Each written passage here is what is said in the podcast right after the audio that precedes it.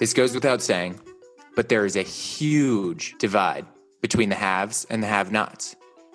Here's what matters. Live from my coronavirus social distancing outpost, I'm Robert Sarenbetz, and this is Market Matters from New York Life Investments. In this podcast, we, the strategists at New York Life Investments, will share insights from the multi asset solutions team what we think matters as we manage investment solutions. And that includes Mainstay's Income Builder Fund, as well as individual solutions for our partners.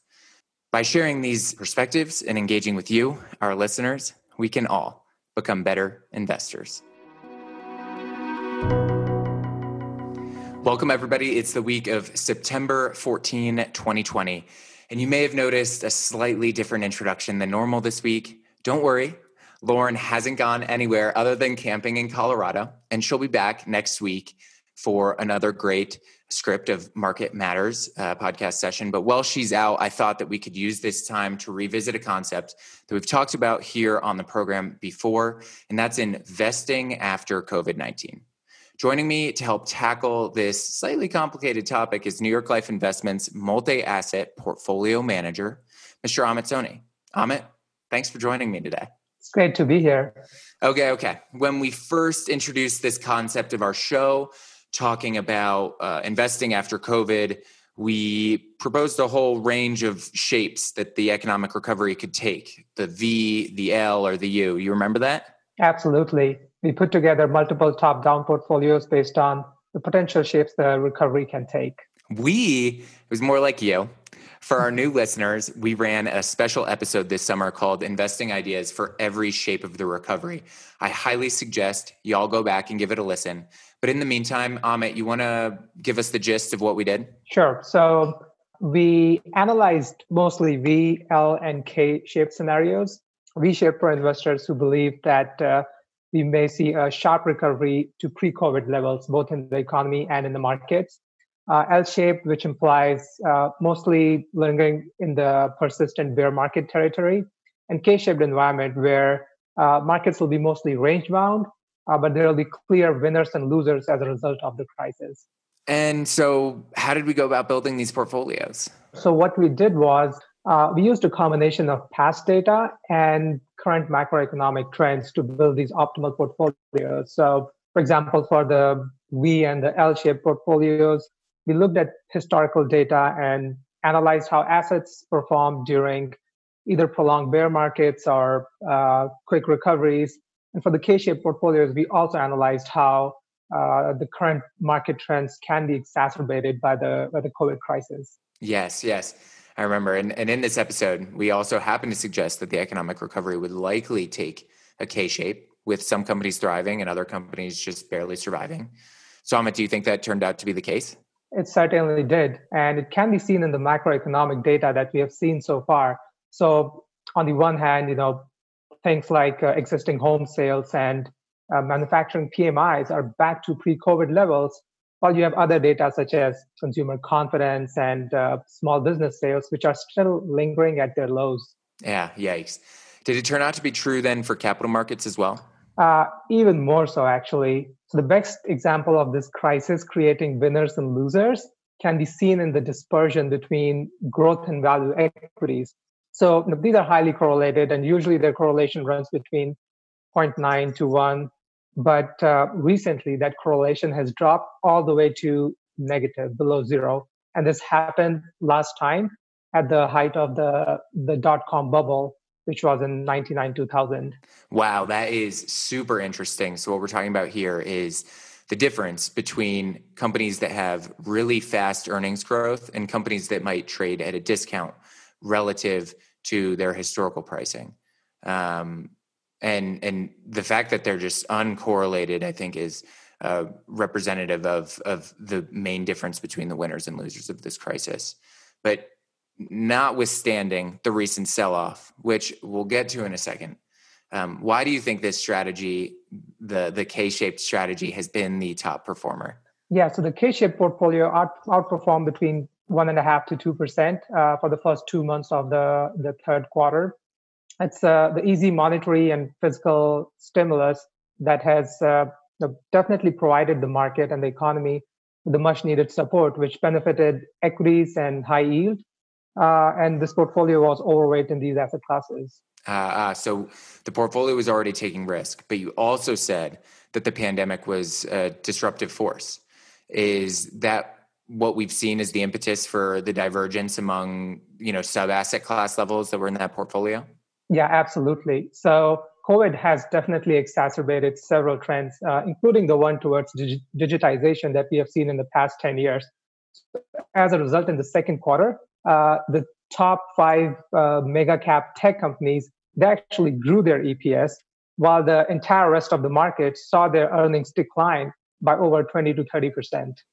Wow! So uh, the top five companies, you know, they're really capturing this work from home trend. Uh, do you think that this has not only benefited the the top companies, but the acceleration in trends has impacted the underperformers as well? It certainly has, and it can be seen the most in the in the retail and the energy sector. Uh, in the retail sector, we have seen more than 40 bankruptcies so far this year, and the energy sector now is the smallest sector in the S&P 500 index at only a weight of 2.2 percent. And it wasn't so long ago, only back in 2013, ExxonMobil, which is an energy company, was the biggest company in the world by market capitalization, and it alone commanded a weight of 3% in the S&P 500 index, larger than the entire energy sector right now.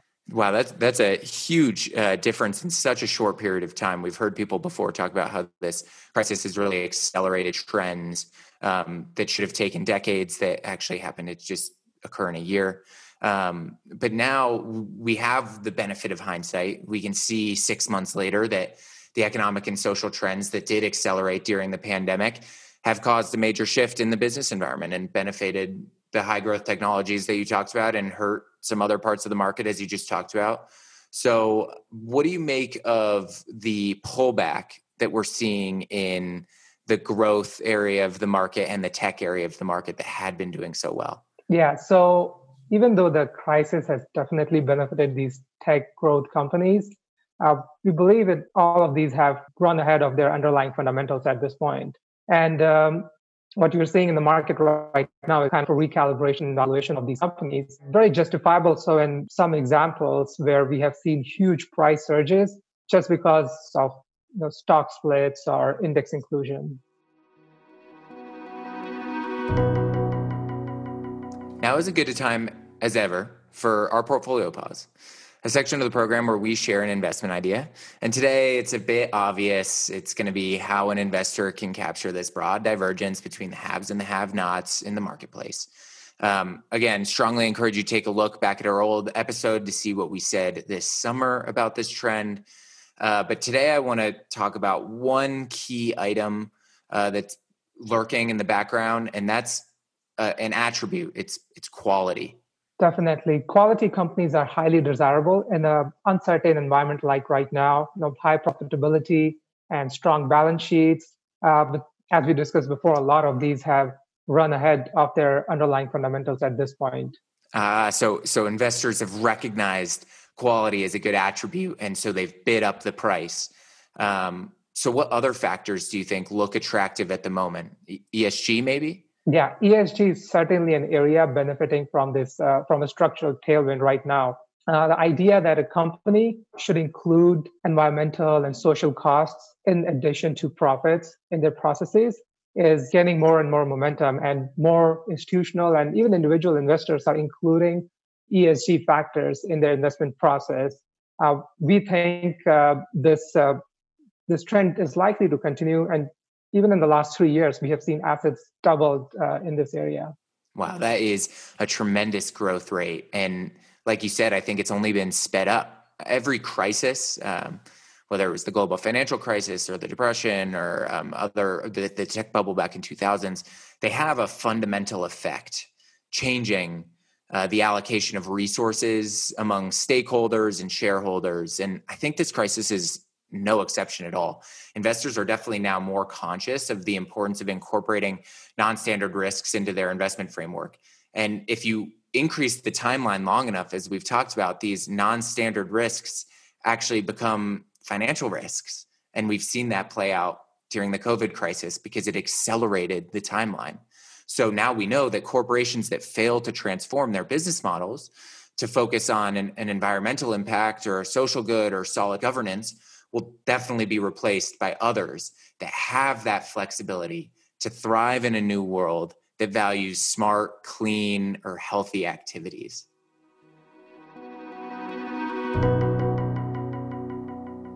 Coming up this week, LG is coming back just in time for Fed Day on Wednesday. Uh, so I know that I have to comment on this because she would be disappointed if I didn't mention it to you all today. Chair Powell laid out a new policy framework last time he spoke at his Jackson Hole speech a few weeks back.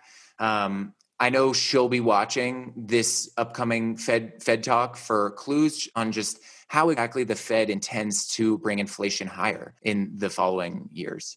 Amit, is there anything you're going to be watching this week that could impact markets? Yeah, uh, so with several uh, candidates going through vaccine candidates going through phase three trials right now, uh, it's really critical, and we are watching developments on this front. Uh, this will have a major impact on the markets uh, and the global economy. Awesome. Amit, thank you so much for joining me on the show today. You did a great job. Thanks for having me. And that's it for today. Lauren and I will both be back next week for more Market Matters. In the meantime, if you have any questions on a topic of interest, please reach out to us on social media. You can send any questions or highlight what matters to you by finding us on LinkedIn. And you can also follow our views at nylinvestments.com forward slash blog. But until then, I'm Robert Sarenbetz in partnership with Lauren Goodwin. We'll see you next time.